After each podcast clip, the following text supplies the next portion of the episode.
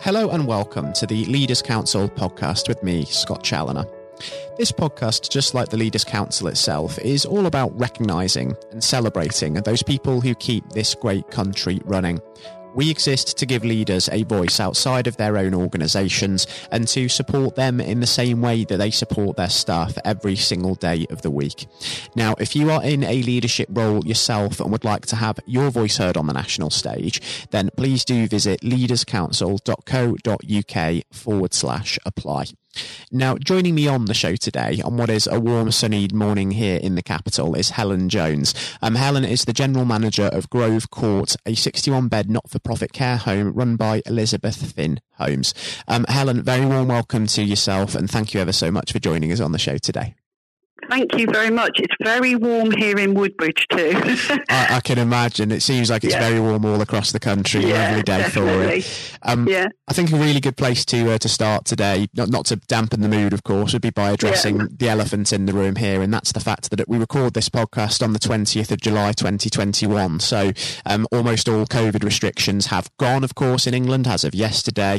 Um, but I think it's fair to say that we're certainly not back to a normal as of yet, and the impact on industry across all sectors has been huge, hasn't it? Um, for yourselves, of course, working within care, working on the front line, just how has this pandemic affected you from last March all the way up to now? It's certainly been a huge challenge to our sector um, and to the home and to me personally as well. Obviously, in a in a leadership role, I have a staff body of around 110 most of the times, right across care and all the other support that we need for people who make their home here at Grove Court. And you know, leading in a time of uncertainty, certain you know, uncertainty feels like. Um, you know, you have to deep, dig deep in your toolkit to, to work out, you know, how to do that. Uh, I'm unfortunate. I've, I've worked in the home for over five and a half years, which is quite a long time for a manager in care these days, unfortunately. Um, so I've got a strong team around me that I've built, and I, I think that the sort of um, empowering management style and leadership style that I tried to champion at Grove Court really paid dividends once COVID kicked in because you know, things were being thrown up every 10 minutes. Usually, you know, the, the, sort of the families knew more about what was going on than we did when it came to government announcements. So being able to have a, a team around you who you could say, look, here's the challenge, guys you know, and, and discuss different routes to meeting that challenge because as the leader, you don't necessarily have all the answers, particularly when it's something so new, if that makes sense. Mm. It makes perfect sense, yeah. And everyone's looking up to you and expecting you to have all the answers, yeah. but you've almost got to put on that brave face, haven't you? Yeah, and, and you, and you can't you can't do that. Sometimes you have to share your vulnerability too, and say, you know, I, I know as much as you guys, but with the with the benefit of your experience, you kind of, in the end, you, you have to make the final decisions about things. But I have found it very useful having a team who feel empowered to, to speak and say, you know, I, I just, yeah, I, have you thought about this? Have you thought about that? And I think that that is really key to good leadership is being able to really listen to take your ego out, to take your bias out of, of things a little bit, even when you know you're going to be held responsible, um, and, and, and trust the people around you who at the end they're doing the job, they're delivering, you know, they know, they, they know what's needed. Um, I guess the other thing that's been really important, particularly in, in, in care homes, has been how we have stayed in touch with our families because it's an incredibly scary time for um, families, some of whom live at a distance with very elderly, very vulnerable people who they weren't allowed to see for a long time.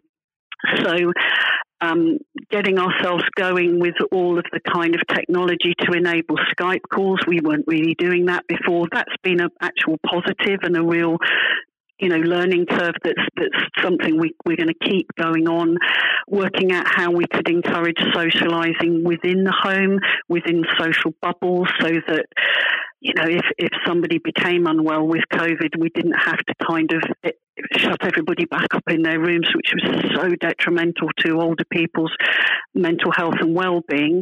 But for me, it was also about communication with the families. So straight away, getting on to doing a, a weekly kind of mail out and more often, and being honest and open about the challenges, what I did know, what I didn't know, and just getting back this massive wave of support. I think, you know, real honesty it goes a long way in these sorts of times. It really does, doesn't it? Because I think those that have instilled that culture of trust have really sort of reaped the benefits during this yeah. time. Because what you're essentially asking as a care leader is for your team to sort of put themselves in the firing line against a real yeah. unknown threat, at particularly early doors, because people were very anxious about the virus. I mean, it was really hitting sort of mental health and well-being amongst care staff, and in many cases, um, we've heard stories yeah. from all over the country that they didn't have the sufficient PPE in the um, early weeks of the crisis as well. So there's more risk there. So it helps yeah. in sort of getting them to sort of go to work, do the jobs that they need to do, and just sort of yeah. carry out those tasks diligently, doesn't it? Yeah.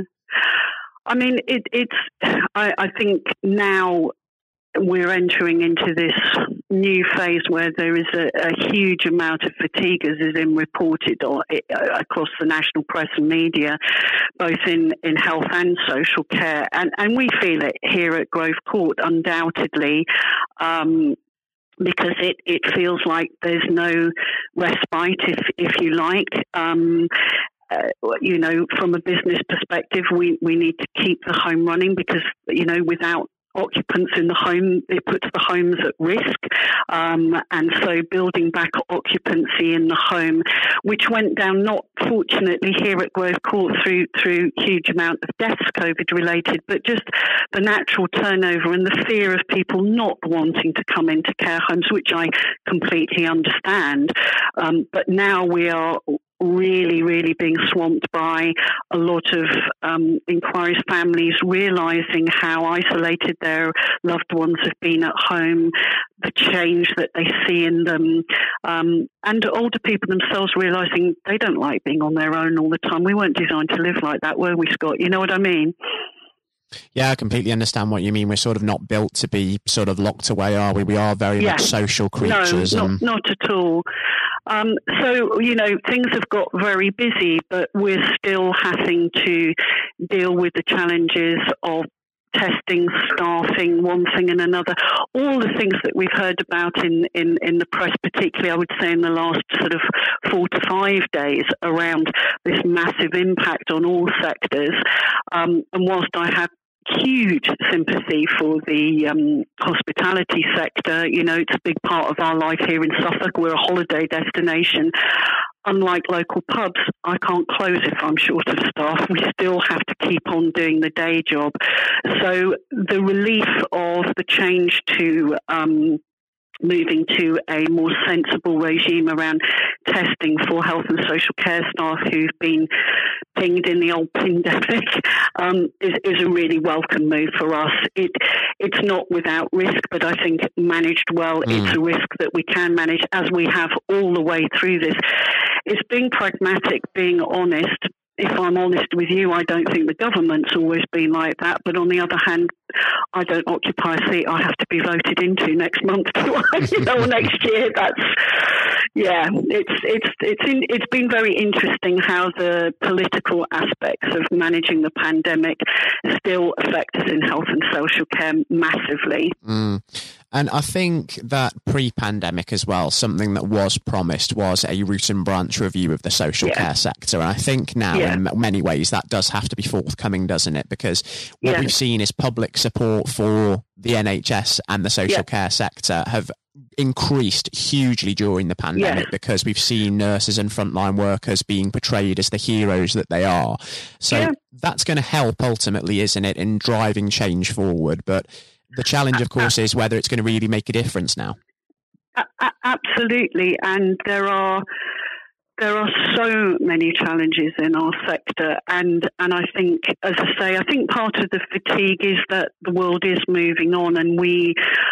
I, I mean, I can speak for myself, but I suspect I speak for a lot of people right across the NHS, private sector, everywhere you kind of worry that all of that clapping on the doorstep gets forgotten. Do you know mm. what I mean? Because people rightly are getting on with their lives, they're worrying about their incomes, their future prospects. But the fundamental challenges, particularly in social care, have not changed. So the funding of care and the payment of people working in care and healthcare is still unaddressed. And myself, I feel, you know, we talked slightly earlier about honesty with families. I feel that, you know, the political aspect of, of healthcare, it's used as a football, means that there is a lack of honesty with um, with the with with the government of, of, of any colour, to be honest with you, talking about what it really takes to deliver what people expect, which is that you're going to be looked after um, as you move into your old age and become vulnerable a lot of people who who who are trying to support their older relatives still believe that there's a kind of national care homes. Do you know what I mean? That that model, you mm. know, it's not true. All care outside of hospitals is delivered in a private sector model, whether that's um, not for profit like the business that I work for, or or whatever. It's contracted to. Um, it's a private contractor working for a local authority. So whether it's a local authority paying for your loved one's care or your care. It's a private, you know, it's a private business that's delivering that, and that's not really understood. If I'm, I'm honest with you. Mm. Um, and I feel that that honesty and openness is still not there when it comes to the way that governments um, speak to um, speak to us as a nation and say, guys, it's time for you to choose. You know, are you willing to, to pay more tax for it to be ring fenced? All of those sorts of things. It's challenging, uh, you know, um, from a political perspective. I completely get that, but I very strongly feel that it's the com- the big conversation that needs to be had. Yeah, and it's probably the big conversation that people aren't having at the moment, isn't it? And um, yeah. I think it, it's shown this crisis that it needs to be had. There was a real lack of understanding of how the social care sector works. Yeah. People assumed it yeah. was socialised. Um, but one lingering challenge that the sector is facing as well, which probably has been exacerbated over the last uh, few months, is the recruitment shortfall within the care sector. Um, mm. Because it's not just the pandemic. I mean, even though public perception toward the social care sector has perhaps improved due to people viewing care workers as heroes, that doesn't necessarily mean that more people are going to be inclined to actually work in the industry. Yeah. Because obviously there is the issue with uh, pay perhaps not being as good as it should be. There yeah. is also the fact that you're putting yourself in immediate and present danger with the COVID pandemic still being mm. rife. And then thirdly, there's the B word, isn't there? There's Brexit as well. Um, so that is another thing that's come into full force at the beginning of this year, and that, that's also sort of something that the social care sector is feeling the pinch of. So it's almost like a double or a triple pronged challenge slash threat, isn't it? Yeah, I, yeah, absolutely. I, I think it's. I think part of the issue, in a way, is is the fact that social care as opposed to healthcare is something that people, a bit like um, end of life care used to be a little while ago. People now are more willing to talk about getting a terminal diagnosis, cancer care, end of life care. There's a feeling more. Funnily enough, social care, much less so. Um, you know, what about if I am not able to care for myself and my family live at a huge distance? It's not something we plan for. It's not something we talk about as a nation. And, and, and I don't I, don't think any of us should expect um, the government to have the answer. It, uh, my feeling is is that, like I said, it's a conversation that needs to be had about how do you take ownership of this yourselves, you know, you, the great British public, in other words, understand that this is something, if we're living longer, which we are, for some of us that means living longer, but not as well as we'd like to in many ways. And how would you plan for that? I mean, one thing I know people might find slightly controversial, but um, I, I feel that the idea of ring fencing people's property so it can be handed on to their children, I, I feel it's a bit pie in the sky. Um, I see I may be quite sanguine about this, but I, I do see property as people's major assets. It's the way that we as a nation have gone over the last probably 30, 40 years that, you know, property's been seen as a huge investment and people have made absolutely massive gains. I understand that older people want to pass things on to their family in inverted commas, but the reality of that is those assets are sitting there and to an extent, I see nothing wrong with those assets being used to support people to live a dignified and and good, um, you know, a good good life in in even if they need a significant amount of care, you know, including going into a care home. The thing is, I know it's not a very popular thing to say, but I don't know what you think. no, like I say, it is a solution and it does need to be talked about, doesn't it? It might not be yes. the most favourable in some circles naturally, yeah. but I think during the pandemic, we have become far more aware of our own mortality and the fact that yeah, we're not infallible. Yeah. And we do need to yeah. be having these conversations. And if we use this opportunity properly, we can use it as a chance to sort of address these issues and really talk uh, about this. Exactly. I mean, I always feel if I get anything from my parents when they pass away, touch wood, I hope that isn't for a while, although they are getting on uh, uh, very much so now. I see that as a total bonus, not my right that I should should have, you know, their house, their property, and their assets.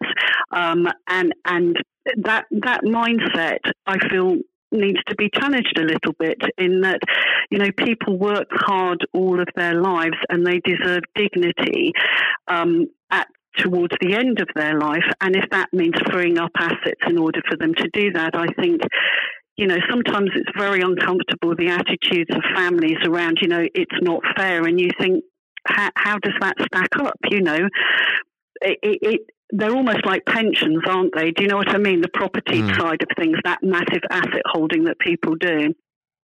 It is exactly, and it is changing times, and I think sort of the old ways do need to be challenged and yeah. maybe even changed in what is an altering world that we're seeing at the moment. The post-COVID yes. reality is not going to be as it was before, and no even though we may not be decisively entering that period yet, we have entered a period of time where COVID restrictions have all but been lifted in England. Mm. Um, but of course, people are going to be voluntarily sticking by some of the regulations just for their own safety and peace of mind. Uh, uh, yeah. And and that's the case for us here in care homes. I mean, mm. we always follow behind whatever the national sort of picture is, and and rightly so. We we we generally are are, are supporting the most vulnerable people in our society, aside from those who are and you know who are, are immunosuppressed with other illnesses living in the community. And I, I want to recognise them because I feel this is a very anxiety provoking time for those people. But for our residents, um, you know, we're still wearing face masks, for instance. Now, I get the reasoning why, but it's not a popular thing in care number one, it, it, it, we all know how it impedes, you know, good communication with, with older people, um, many of whom have difficulties with hearing, many of whom have difficulties with comprehension, communication. So losing the visual cues is challenging for them. But to be fair, it's not very nice. I, I mean, you know, I was out with my daughter the other day and we were with, in somewhere for quite a long time wearing a mask, IKEA of all places. And, and she said to me, I don't know how you do this every day. I said I've kind of got used to it, but every every now and again I just think, oh God, I'm, I'm sick of it. Do you know what I mean? It's weird, isn't it? It is, and I think you're very, very right. You raise a great point that people may look at sort of mask wearing and assume, oh, it's something that could stay long term. It's a nice little sort yeah. of safety feature, but like when you're working with a certain mm. demographic, mm. um, it can sort of cut out the social cues that are so, so important, and it can also fuel oh. anxiety for them as well. Yeah, it's a huge barrier to, to sort of good communication, and, and it's a it, I mean, my, my staff are absolutely brilliant, and I, and I want to recognise the staff of Grove Court while I've got the opportunity. They've been absolutely brilliant throughout. Through the tough times and celebrating the, the wins that we've had, they, they have been absolutely brilliant. But I know it, it's a pain for them. You know, they, they, it's like, you know, especially on a hot day like today, you can imagine delivering care wearing plastic aprons, which they would do anyway, but with a face mask on, on as well. It's not not great. And when you talk about attracting people into our industry, these are things that feel quite off-putting to people. You know, in a in a small, mm. subtle ways, they're they're off-putting, and they're just another burden in what is a challenging job. You know, very rewarding but but challenging. It is certainly, and I think what few positives we can take from the pandemic um, are the fact that it's brought us all sort of closer together, even though in a lot of cases we've had to work from afar, either two meters apart or in different buildings, working remotely. Mm. Um, we have fostered some incredible connections and we've innovated, we've adapted at an unprecedented scale. So I think mm. those closer relationships between our colleagues and our business leaders are something good that has come out of this pandemic. But is there anything else that you maybe have taken away from this that you've maybe sort of learnt in your position? Because even in the many years you've been in nursing, you've been in care, I can imagine you've never faced something quite like this before. Um, takeaways. um, you, you never know how strong you are till you're tested, and to have faith in in your your ability as a leader. If you've laid the foundations right and, and it is worth getting it right. And so when you're going through those tough times when you're kind of managing people up or out, for example, you know, mm-hmm. have faith that you are doing the right thing because then, you know, having that, like I said right at the start, having that cohesive team who can be open with each other, who can be honest who can other uh, with each other, who can challenge in a in a good way without it being painful uh, to, to other people or, or stepping on egos. The advantages of that are absolutely massive to certainly to my business, but I would imagine you know it's been the the sort of forging ground for every single business, whether that's you know whatever. You know, I can't imagine how it must have been for places where they've had, you know, not even seen their workforce for six months or nine months or whatever. Mm. Very, very difficult. So I think, you know, having faith in the good principles of, of leadership, of empowering management styles is, for me, it, it's been great. The other takeaway that I think has been quite useful for us at Grove Court um, is reflecting on the fact that actually smaller social groups work better. Um, the idea of the social bubble felt quite constraining for us. We we live in a uh, we we live in a home where people were very much encouraged to kind of form their own social groups and whatever, and we had to kind of create those to an extent, which was quite an interesting process, as you can imagine. But do you know what? It paid off absolutely massively, and it made me reflect on the fact that actually we're not designed to function in large groups. It very much affects interaction and who steps forward and what have you. Mm. So by having residents in small groups of fives and sixes for dining and for social interaction on a timetabled way actually meant that some people who were not particularly sociable before are now more inclined to join their social group. And that's been a really interesting experience for us. And so even though we're not strictly social bubbling for infection control purposes, we've kept the bubbles because people kind of feel like it's their little family. Does that make sense? It certainly does. And like I say, it's a change that's come about as a result of the pandemic, something that you've tried and something that's worked. It's and, really, it's yeah. been a very, very positive change. Anybody who's worked in a care home, the politics of dining rooms are fraught with difficulty. And we've actually eliminated a lot of that by, by not having a great big dining room with people being funny about who they sit with and everything. It's been quite an interesting experience experience. Yeah, I can imagine certainly, Helen. And um, just before we do wrap up on today's show, just sure. because I'm conscious we're starting to run short of time, yeah. um, I would like to talk about the future because um, we've sort yeah. of touched on the fact that we're entering a little bit of an uncertain period with how we're going to go with the lifting of restrictions and whether or not they may come back in future. Um, but in an ideal world, um, what are you hoping for Grove Court over the next sort of 12 months, and where do you see yourselves this time in 2022? Yeah.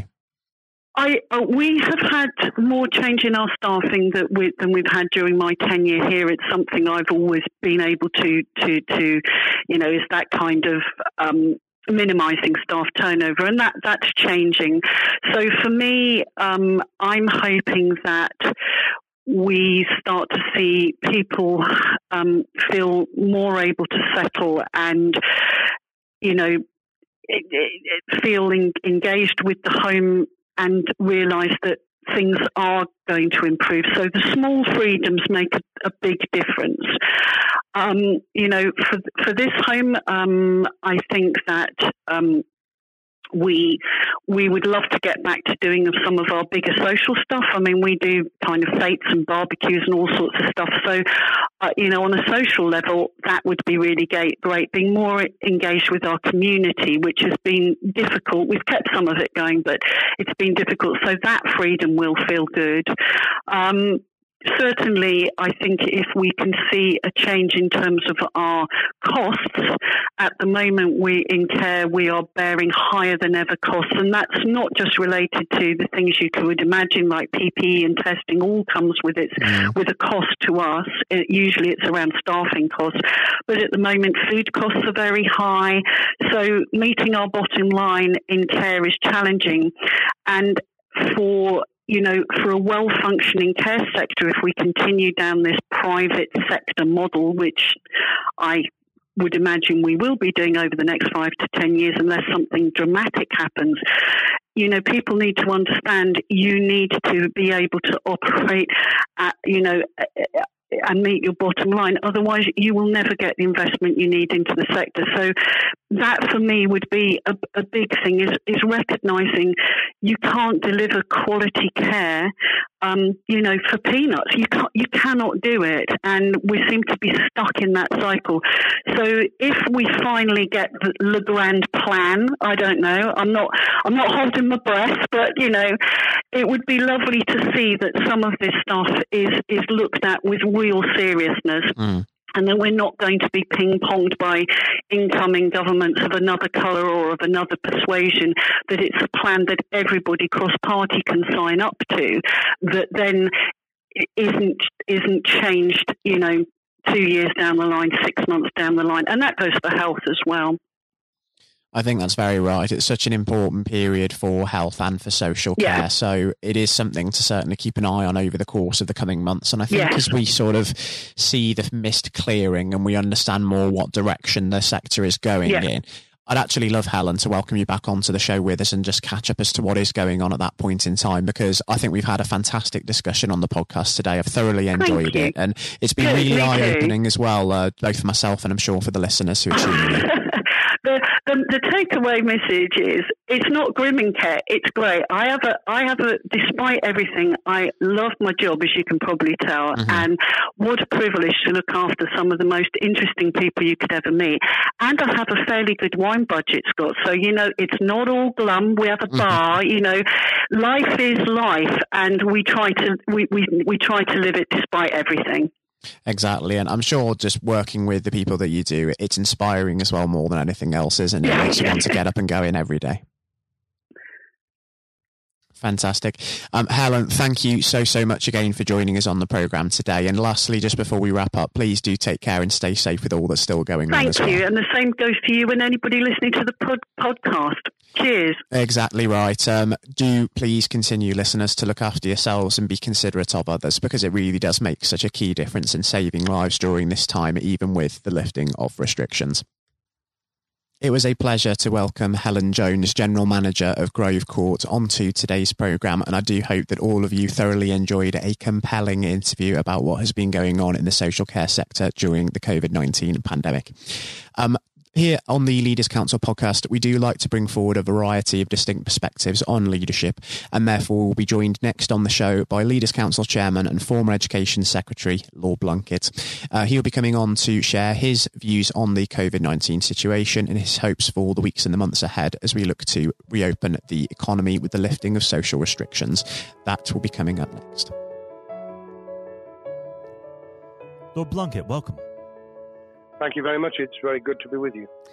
Um, well, of course, uh, nothing is being said uh, at the moment other than COVID 19, uh, which uh, we must touch on. Um, what would your message be to small businesses who are trying to keep going?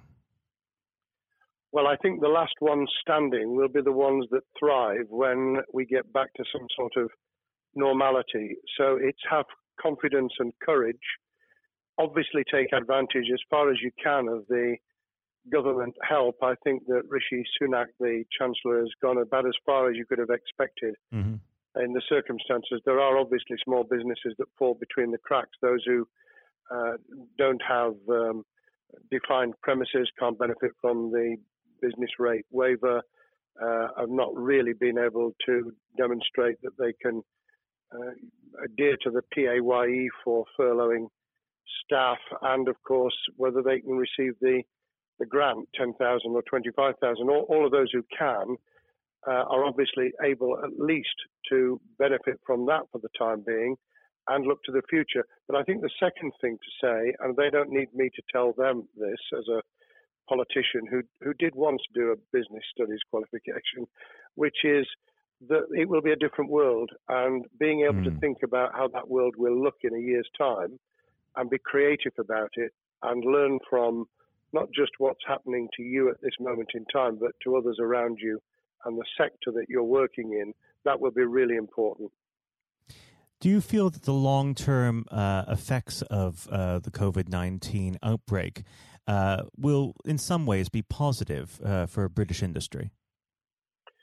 Well, only in the sense that people are having to be creative, they're having to adjust and innovate. Therefore, they're thinking about more productive, if you like, greater productivity ways of delivering the same service or delivering the same products. And in that sense, I think we'll have temporarily at least very much higher unemployment than we've become used to, but we'll probably have a burst of productivity mm-hmm. which will help with the recovery. Whether it will help with the inequity of the way in which our economy is imbalanced, both between services and product productivity and, and the production of goods and services, I'm not sure. What we will need to try and do is to ensure that the geographic imbalance that exists is, as far as humanly possible, is dealt with by both uh, the entrepreneurship and innovation from the bottom up and targeted government help, which will still be needed. And we are now in the throes of the kind of borrowing that we saw back in 2008 to save the banking and economic system. We're, we're having to do that to save the whole of our productive business and mm-hmm. commerce, and I think that will have to be sustained for some time. Do you feel that people will take a second look at global supply chains in the wake of this outbreak? I think there's going to be much more creative ways of using local supply and linking up inside sectors much more effectively. And I hope that the Leaders' Council will be able to play a part in that in the sense that people who mm. have something in common, a synergy in terms of what they're delivering, whether it's a service or whether it's manufacturing or whatever, uh, will be able to see that there's a, a, a good outcome from n- knowing the sector better, linking with people, not just geographically, locally, but those in this country who may not have been on the radar in terms of what they produced for the supply chain. And of course, um, ensuring, because there's quite a lot of fraud going on as we speak with um, people getting into cyber attacks, that they'll also take account of going into the the cybersecurity side effectively as well. The more we are online, the more people who are working from home, the more vulnerable those businesses and their supply chain become. And that's something to think about as well. How important is strong leadership at the moment? Well, I actually think that it's brought to the fore leadership in a whole range of areas from obviously government itself, and there's been ups and downs, but all the way through the public and private sector, people have, to use the jargon, stepped up and they've shown uh, local, regional, national level the kind of leadership that Britain historically was very good at. Regrettably, we've not seen, seen the same on the international scene for mm. all kinds of reasons, uh, but maybe we will in future. So I think out of this will come experience of people who have seen an opportunity to do good as well as seen an opportunity to provide a good uh, service or goods, uh, including, for instance, shortages uh, for the health and social care uh, system, um, the food chain, and the like. uh, but also I think in terms of seeing the, the synergy between the private and the voluntary sector and using people's uh, commitment to each other in a very positive way. I, am not sentimental about this. Things will revert. Mm-hmm. But actually, I think there's a, a kind of moment of moral judgment of people feeling that they've got a role to play outside the immediate survival that they're engaged in. And if we can hang on to a little bit of that social responsibility, that will be a very positive outcome. Absolutely. Now, what's your broad view of how the government is responding to this? Are you broadly supportive of their measures? Well, it may surprise people to hear that, that I have been very supportive. Of course, there's been legitimate criticisms about the speed of response on protective equipment and on issues relating to testing. But my own view is very similar to the challenge that was made to the Prime Minister of Italy when people said, Why didn't you close Italy down faster? And he said, A fortnight before we did it, I would have been considered to be a madman and nobody would have agreed to do it mm. if I'd tried to move too quickly. And I, I, think that's something that we need to reflect on here in the UK. We, we may have seen the signals elsewhere uh, across the world and taken them more seriously at the time. Hindsight is a wonderful thing, but as someone who's uh, had his life in uh, the opposite uh, political party to the, the present government, I think that with some hiccups and mistakes, they've not done a bad job in what has been incredibly difficult circumstances. And you're absolutely right. In a in a liberal uh, democracy that we live in, it's it's very difficult for people to swallow orders given to them from government. Um, well, the the UK and um, and the US, and to some extent uh, the Scandinavian countries, have a very different interest, uh, history, and, and therefore interest in maintaining the freedom to decide and the persuasion and mm. consent that's required. Uh, those countries that have experienced one way or another totalitarianism over the last century have a slightly different way of coming at this. Mm. I don't want to exaggerate it, but I think that that's why getting the balance right of getting people to go along with what you want them to do in their interests as well as the nation as a whole is a sensible, proportional balance. And I think we now need to adjust to the coming out of the crisis gradually, uh, readjusting to recovery uh, in the same way. Now, something you've mentioned recently on this balance is uh, the police overreach in the enforcement of the COVID 19 uh, structures that have been put in place. What have they done right, and where have they gone too far? Well, I think that they were interpreting what was not necessarily as clear advice as it might have been for all kinds of reasons, because people were feeling their way.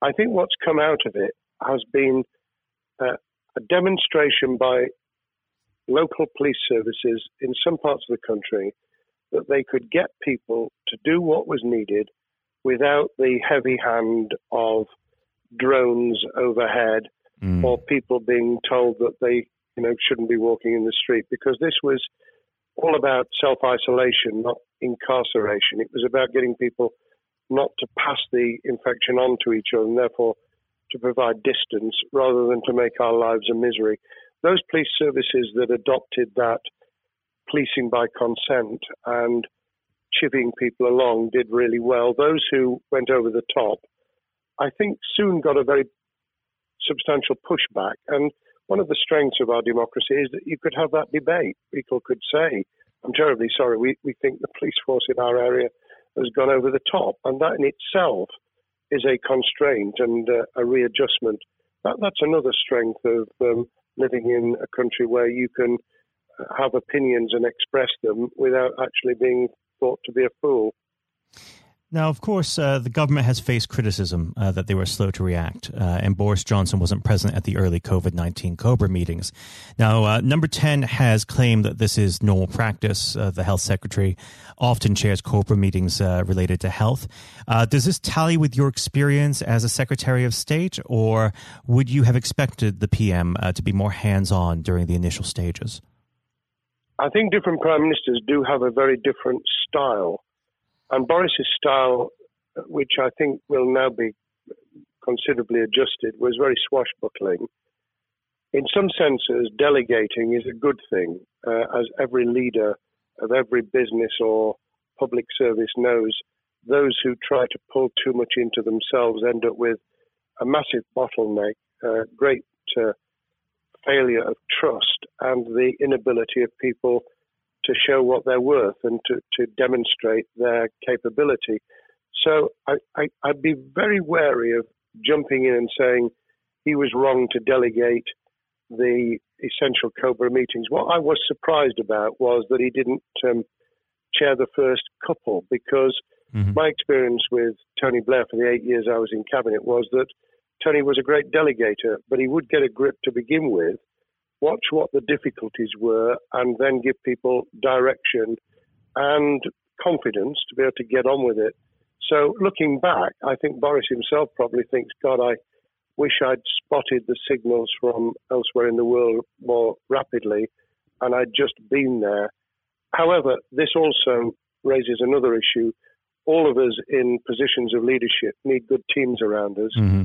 I think after this is over, he will be assessing those who really did step up and those who demonstrated their inadequacy. I think we'll probably end up in a year's time with a much stronger cabinet than we have today.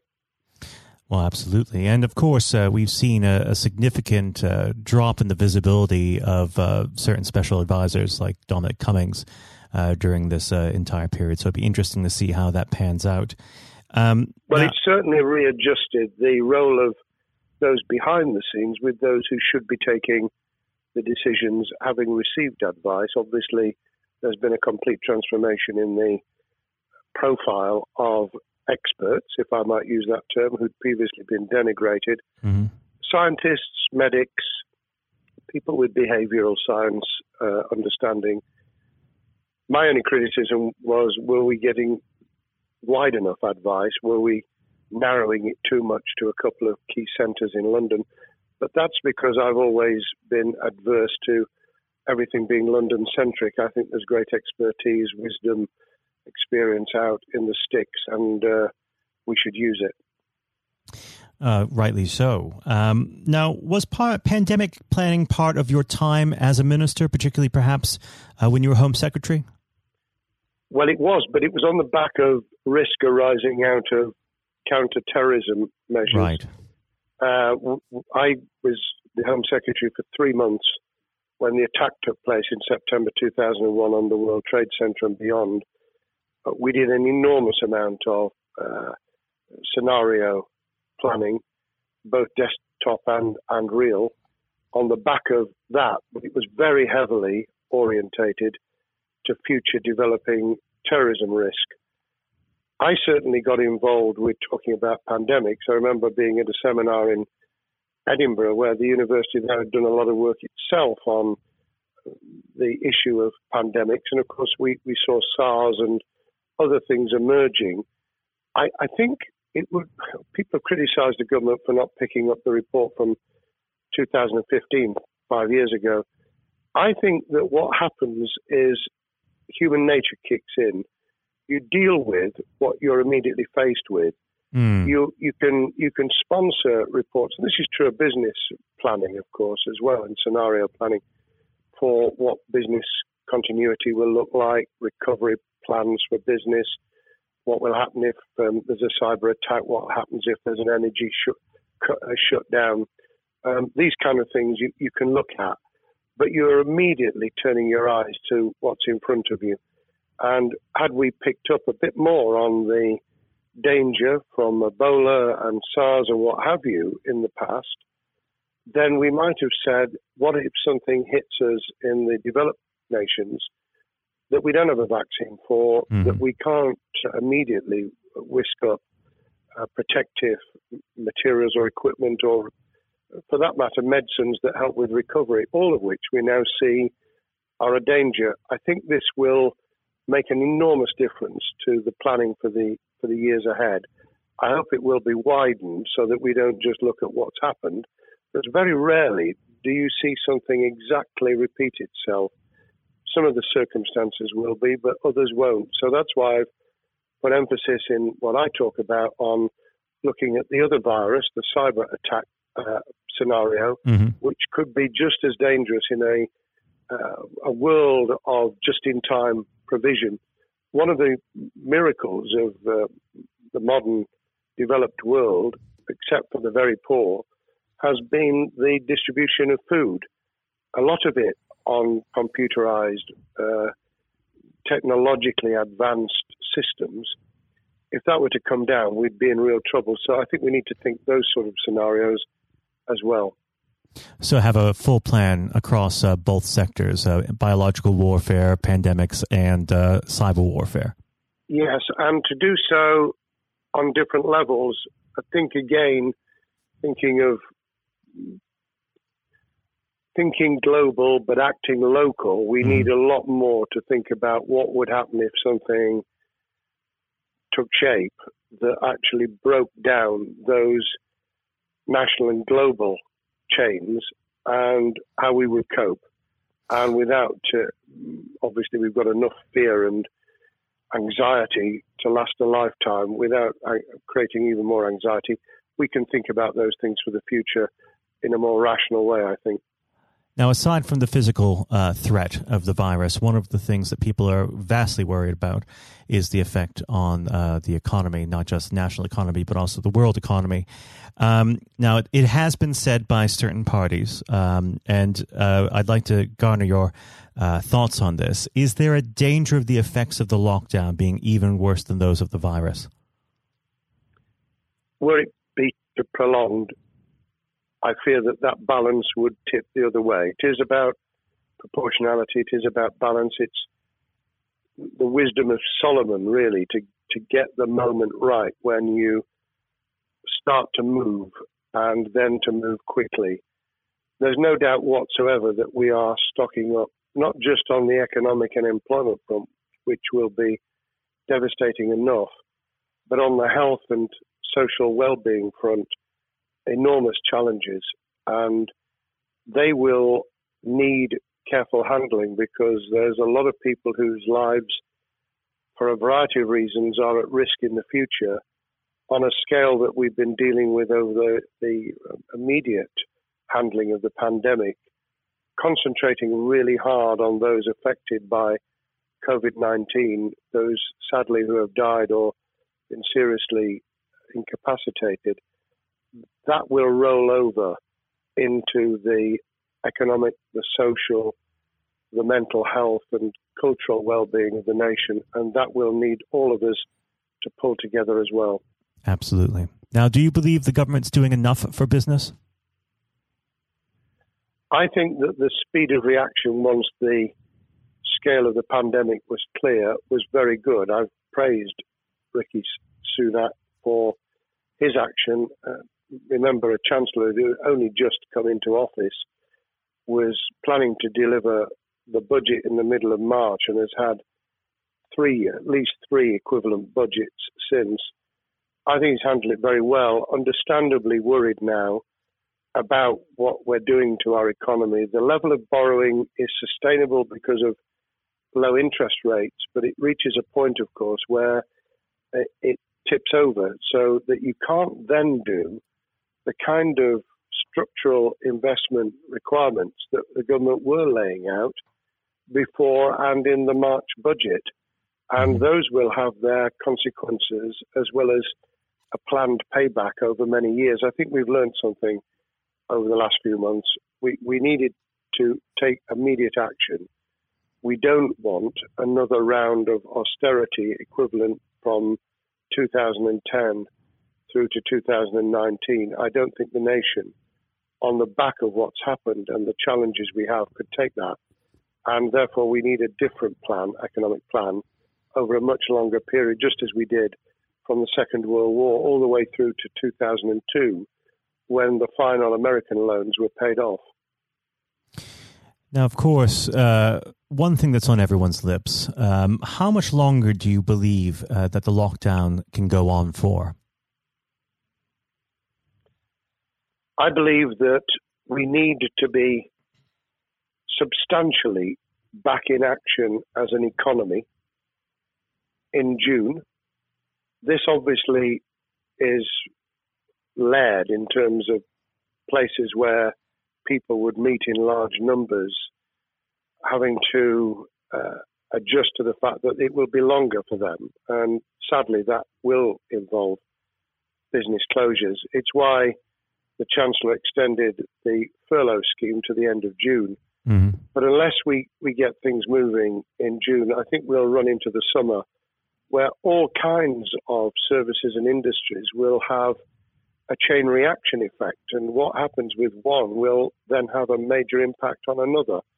And then you get the skittle effect where things get knocked down that you hadn't perceived were going to be affected. So I very much, if I were in government, and I always think of things in that context, what would I do if I were in government?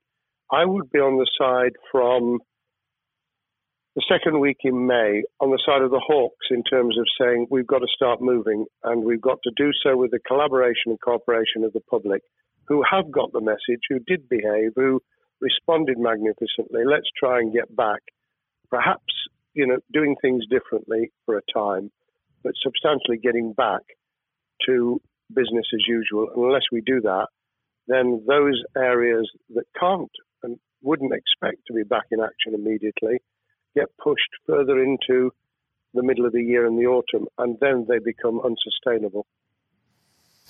Now, of course, um, one of the other major developments we've had recently are the changes in the uh, the Labour Party. So, if we could just uh, speak on the Labour Party for uh, a while. Um, this might sound like uh, an obvious question, but uh, how does uh, Sir Keir differ from Mr. Corbyn?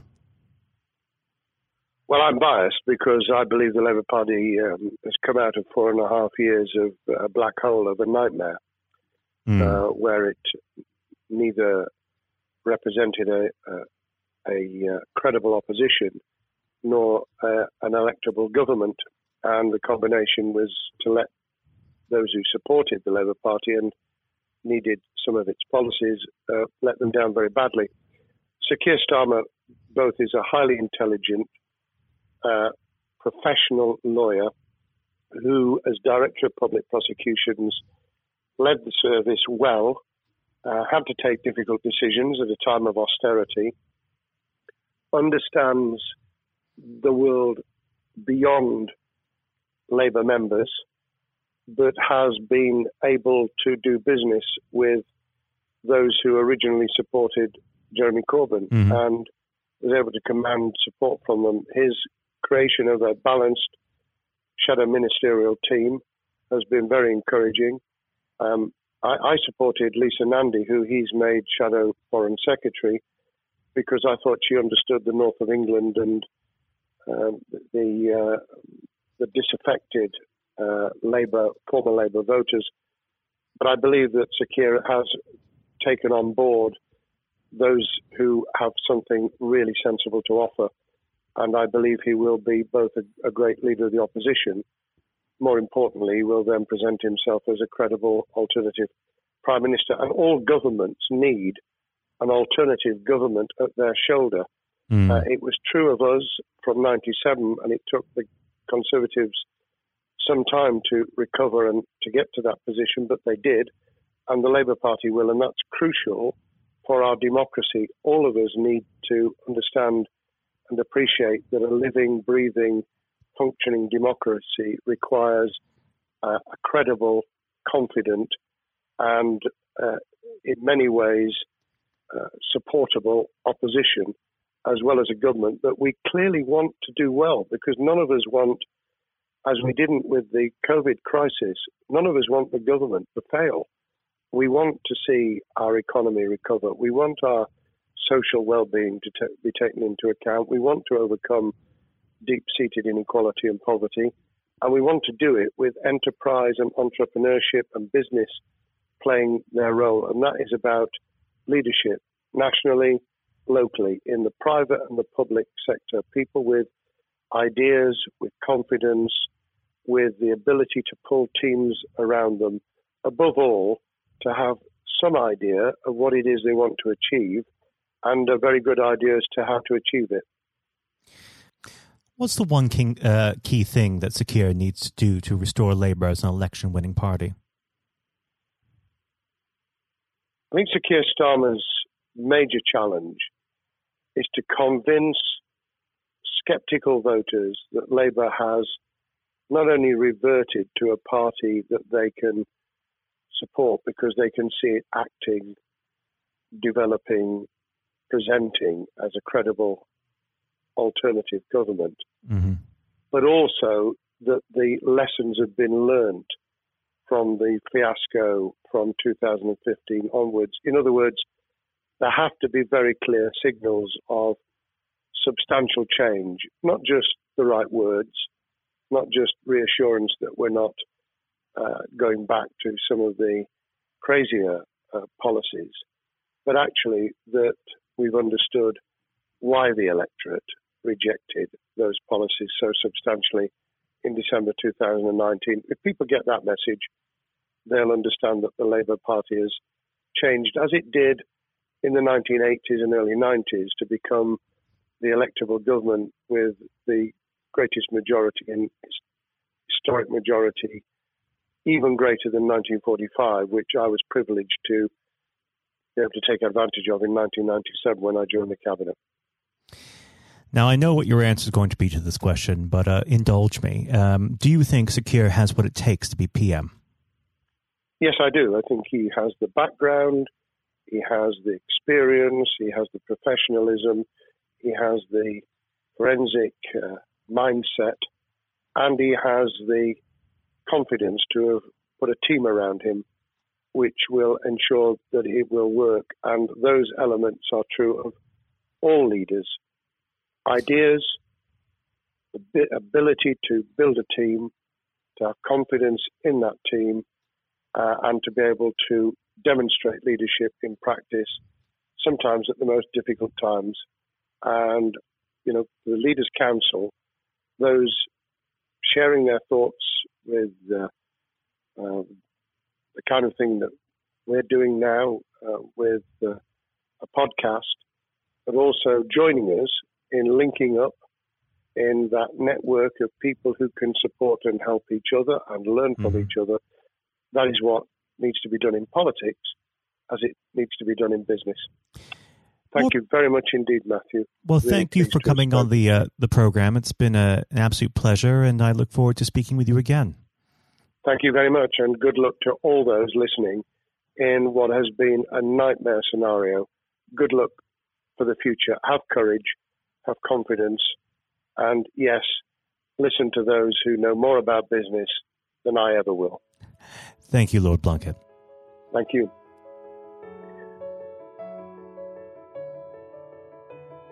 This has been the Leaders Council podcast. Thank you for celebrating excellence in leadership with us. I've been your host, Scott Challoner. Until next time, goodbye. Thank you for listening to our podcast. The views expressed within the podcast do not reflect the views of the Leaders Council of Great Britain and Northern Ireland, its parent company or subsidiaries, members of staff, or other guests of any other person therein associated.